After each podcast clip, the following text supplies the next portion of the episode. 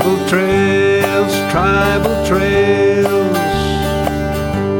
The Son of God,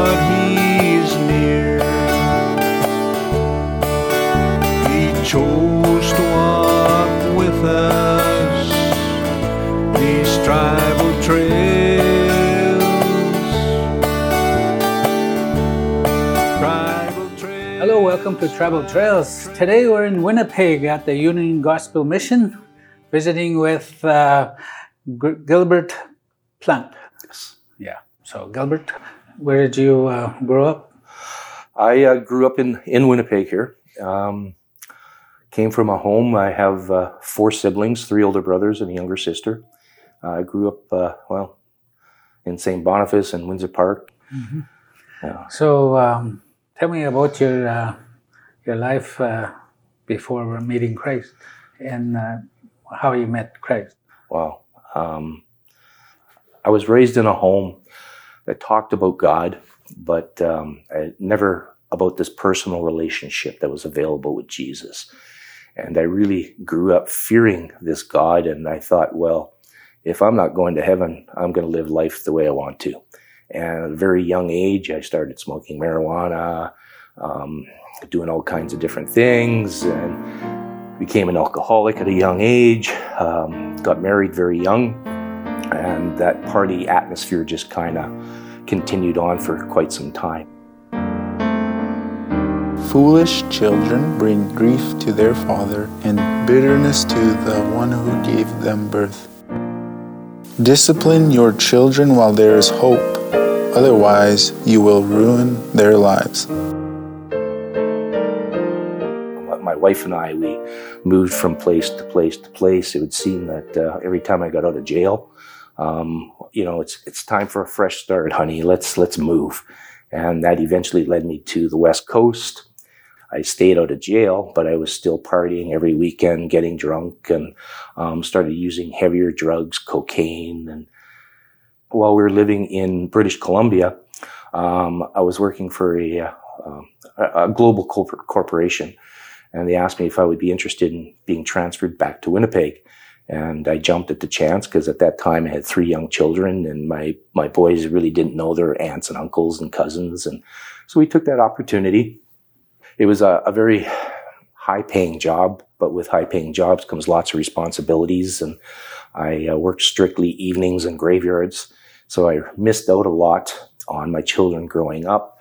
And after work, I mean, I would uh, go out partying and doing drugs and got myself uh, involved with some individuals that perhaps I shouldn't have. And um, before you knew it, because of my uh, drug use and my found my newfound friends, I uh, lost my job, and uh, things really took a turn for the worse there.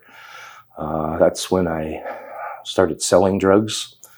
Um, but I found out very quickly that I wasn't a very good salesman because I started doing all the drugs I was trying to sell, uh, accrued a debt. So I had to work to pay that off. And uh, um, then I was introduced to the world of crystal meth. Um, that's back in 2004, I believe it was. And uh, life really took a spiral there. Um, I've done all kinds of drugs um, but the crystal meth, by far, um, in my opinion, was the most evil drugs of them all. Uh, and what it does, it's, uh, it keeps you awake. It's, um, it uh, suppresses your appetite. So you're, you're staying awake, you're not eating. Um, and eventually, of course, with all these things, uh, hallucinations begin. And um, it's really an evil drug. And I started losing weight very rapidly. But I was actually at one point in my life, I was down to 140 pounds. Um, I looked like a walking skeleton. And uh, um, yeah, things just per- continued to get worse. Um, I, I, was associating with individuals that were living the same type of lifestyle. And finally, my wife had enough and she said, uh, You need to make a choice here. Um, you're going to clean up or you need to get out. And uh, well, I guess I'm not the uh, brightest bulb in the block because I chose to leave, but I had nowhere to go. So I was basically homeless. And uh, uh, being a, a Métis man, my, my sister was working at the Federation at the time, and an opportunity came up to get enrolled in this program that uh, the Federation was putting on. They were going to put you through school and uh, um, a works trade program. I, I, enrolled in this carpentry course, and and if I graduated, they would help you find a job. And they had put me in a hotel where I was getting three meals a day, going to school during the day, and I mean it was it was really quite something. Uh, but I just wouldn't give up the drugs. The living God who made heaven and earth and sea and everything in them.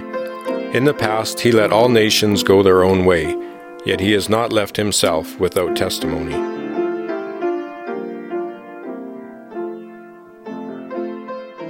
Was at uh, school one day and I was going to walk back to my uh, to the hotel where I was staying because I wanted to have a warm lunch rather than a bagged lunch. And I was walking down Ellice Avenue, and uh, um, a taxi cab was driving by, and the window was rolled down, and uh, um, I could see that this fellow was looking for someone.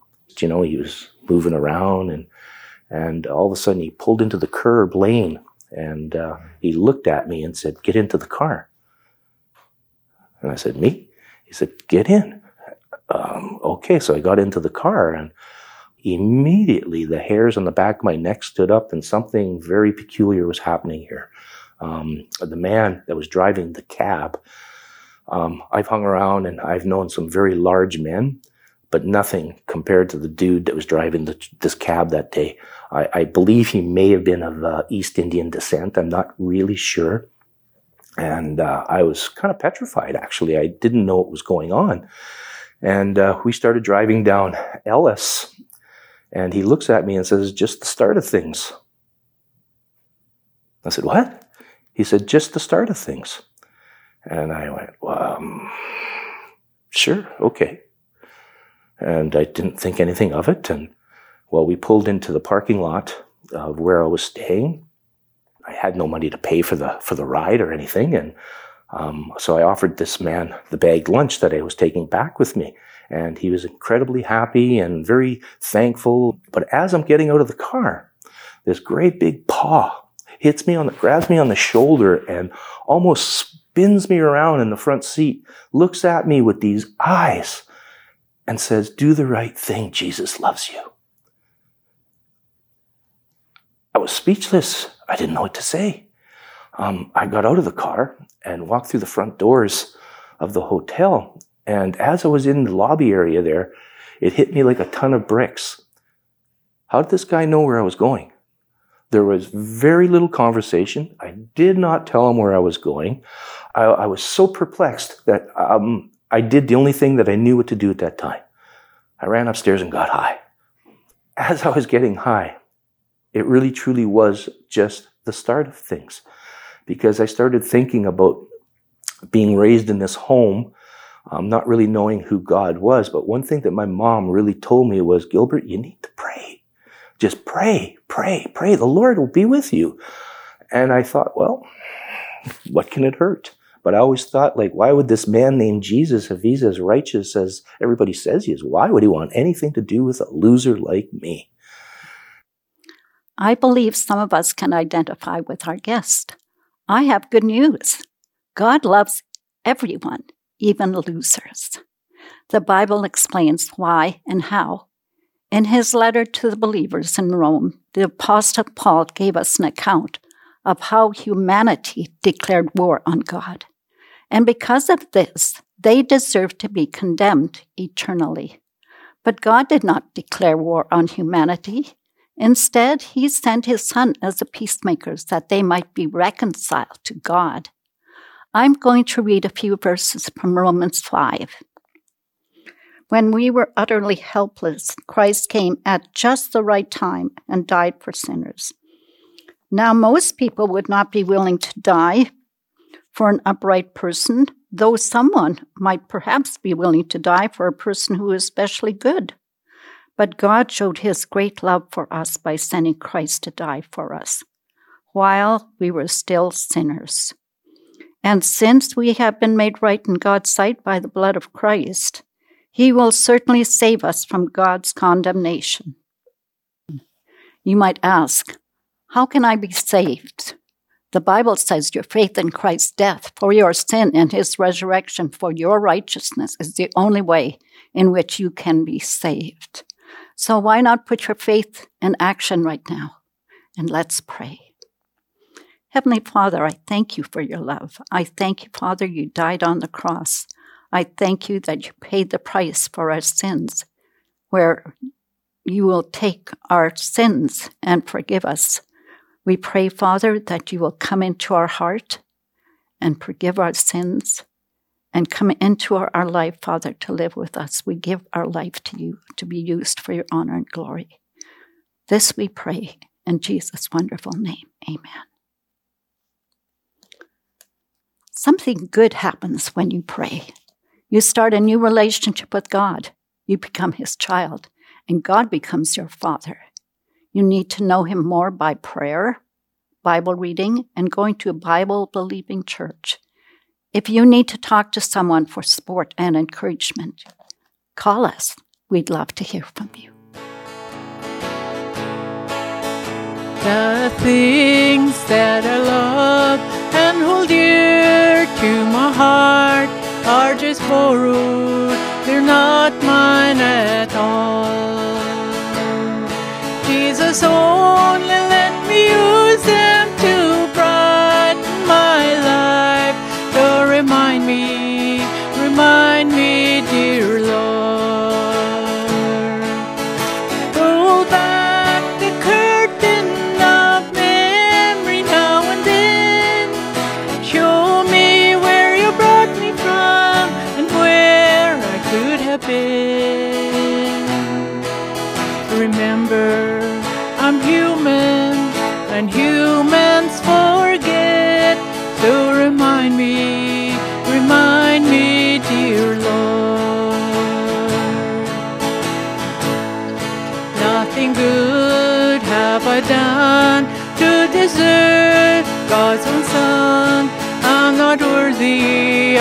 Scars in His hand.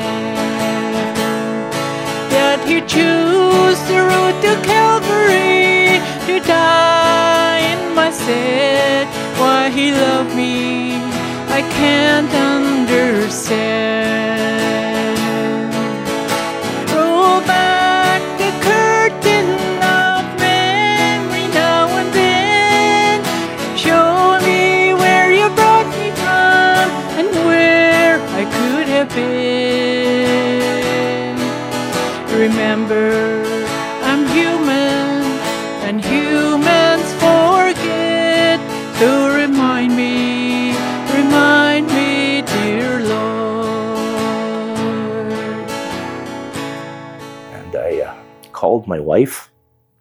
Crying on the phone because I had just gotten kicked out of this beautiful program through the Federation. And I was standing in the corner at a, at a phone booth and calling, crying the wife, and and she said, "Well, you know what you need to do." And I went, "What?" She said, "Well, you need to straighten out. You need to smarten up. You need to come home and be a husband. You need to come home and be a man. You need to come home and be a father." Okay, so I uh, went back home, and uh, life wasn't easy. Living right in the heart of the North End, and uh, where I was living, I mean, I could just open up the door and yell for drugs, and it would be there.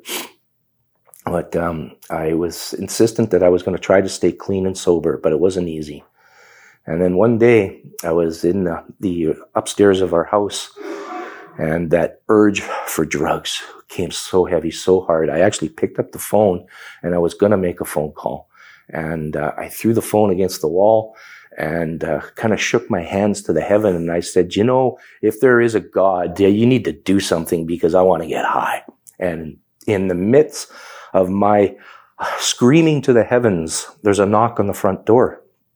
Okay, so I ran downstairs, opened up the door, and there's this fellow standing there. And he looks at me and he says, Gilbert. And I said, Yes.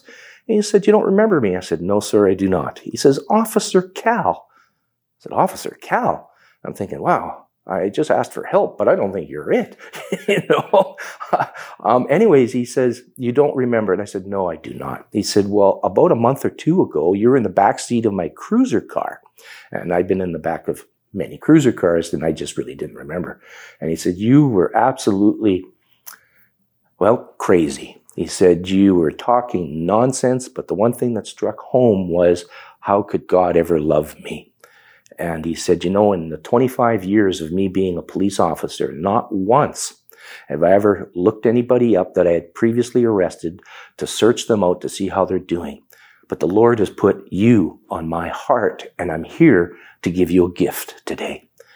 And I said, You are? He said, Yes. And he hands me a, a New Testament Bible entitled How to Find God for Those Who Thirst. I invited this gentleman into my home. We chatted for quite some time. He introduced me to Jesus, and uh, we've been friends ever since.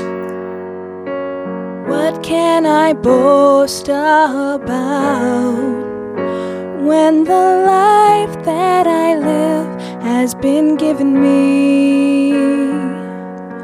What can I be proud of but of Jesus who died to set me free? Set me free. Let not the wise man boast in his wisdom. Let not the strong man boast in his strength. Let not the rich man boast in his riches. For all men are equal still reaches out. No matter how far or how weak we are, His love has no bounds. And He reaches the ones down on their knees, on their knees.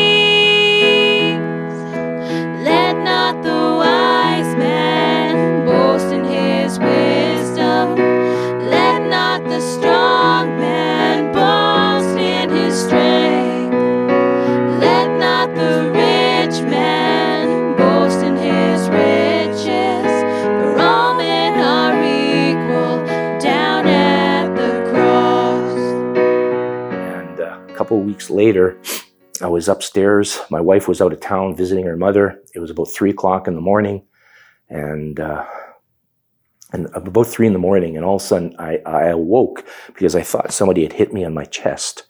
And uh, looking around, like, oh, whatever. So I tried to go back to bed, and again, that that felt like a punch to the chest. And I sat straight up in my bed, and I could hear this gentle voice saying, "Which way are you going?" And I was looking, one side of the bedroom was pitch black, and the other side of the bedroom, there was a light shining through. And it just hit me, you know, I need to go to the light. I need to go to the light. And right then and there, I fell to my knees, crying like a baby, and said, I don't know how or why, but Lord, I need you. I need you. And uh, it was right then and there. It was like a ton of bricks, these shackles that just fell from me. Was it just the start of things? It sure was. And you know what? I was radically changed that day, and I've never recovered. Jesus said, I am the light of the world. If you follow me, you won't have to walk in darkness, because you will have the light that leads to life. So, what happened after that? How did you get clean? Well, through uh, many people wanted me to get into a program, such a wonderful program such as UGM. Um, but at that time, I, I thought I had been away. I'd missed so much that I put my faith in God. Right? I will never leave you or forsake you. And I took that to heart. And, uh, you know, all you were weary and heavy laden. I, I mean, I took that to heart. And what I did was I relied on the Lord and he delivered me in a big way. So, how did you uh, start growing in your Christian faith? uh, where I was living, um, there was just church just up the road, and uh, I started going there because at the time I still wasn't working. So I started going to this little church um, every morning, and uh, these nuns actually kind of took a shining to me, and uh, they started uh, telling me, you know, certain passages that I should be reading and this and that, and and so I was going to this church, but I, I there was just something that I was missing. I'm not sure what it was, um, but something was missing. But what it did do was it gave me an opportunity to leave the house, stay clean, go sit in this pew, and open up the scriptures. And the more I read, the thirstier I got. Jesus stood and shouted to the crowds Anyone who is thirsty may come to me. Anyone who believes in me may come and drink. For the scriptures declare, rivers of living water will flow from his heart.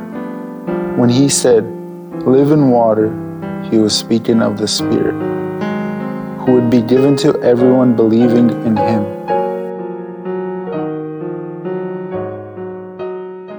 I eventually got a job and uh, um, I was reading my Bible at work, and I was every opportunity I could. I was reading and reading and reading, and then where I was working, um, there was two different divisions, and one of the divisions was led by this fellow, and uh, he happened to be a pastor. And so I, me being me, I literally kicked his door open one day, and I said, I hear you're a pastor. And he kind of looked at me with these big eyes and said, Well, yes, I am. I said, Well, that's good because I've got some questions for you. yeah. And it really, the, the uh, friendship really kind of took off from there. He took me under his wing and um, we started studying. We got together. We were reading the word. And again, I mean, I just would, every opportunity I had, I was in the scriptures. And I started doing some online stuff and, uh, and then he invited me to his church to share my testimony, um, which I did. And uh, lo and behold, I never left. Uh, we moved from one building to another building where we currently are, and um, we belonged to a convention. And the convention, uh, through the convention, I was voted in, and they ordained me. And well, to this day, I'm still the associate pastor there, and I also work for Union Gospel Mission. So, what's it called? The the church? It's called New Life Sanctuary Church. Uh, John, Pastor John Feeks is the senior pastor, and I'm the associate there. Where is it located? Uh, 618 Muriel Street. Muriel. Yeah, it's in the Unicity area.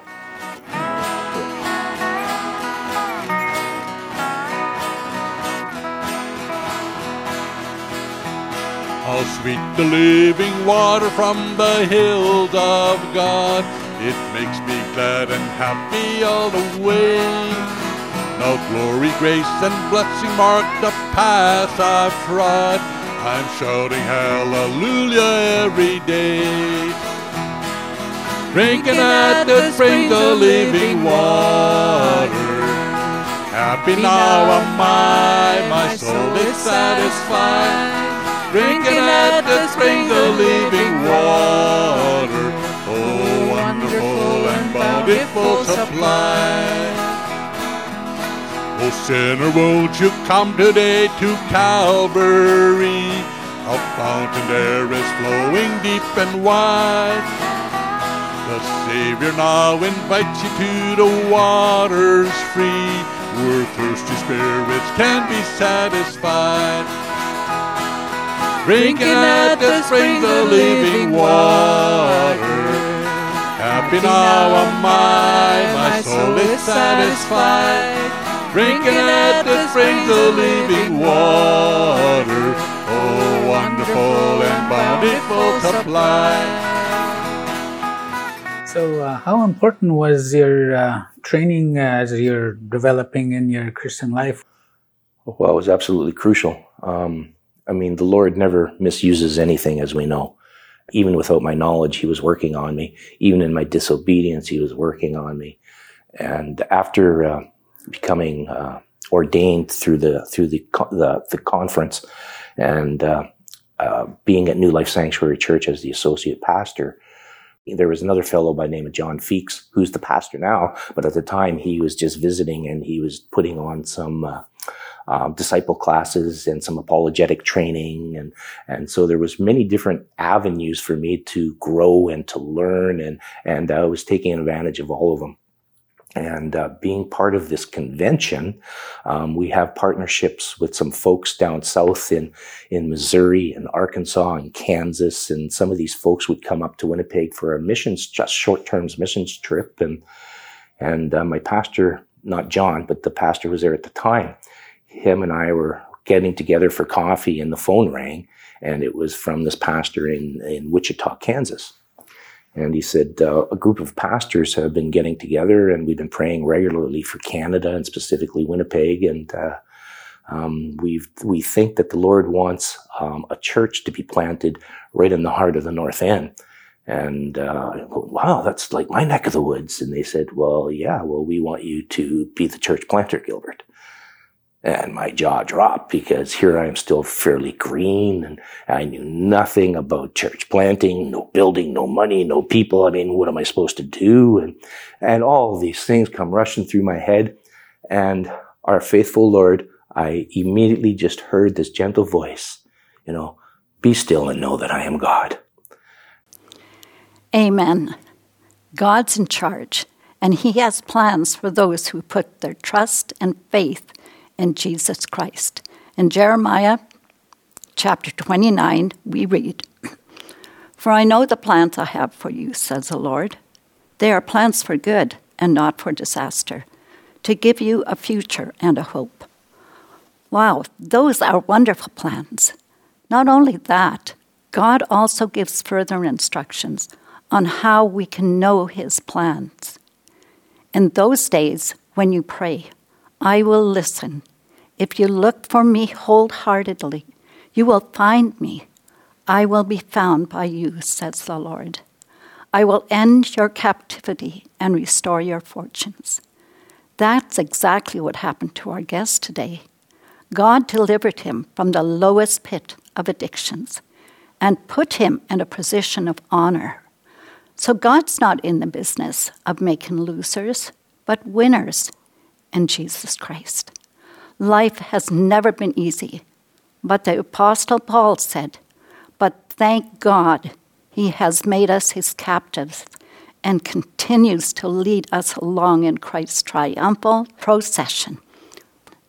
Now he uses us to spread the knowledge of Christ everywhere, like a sweet perfume.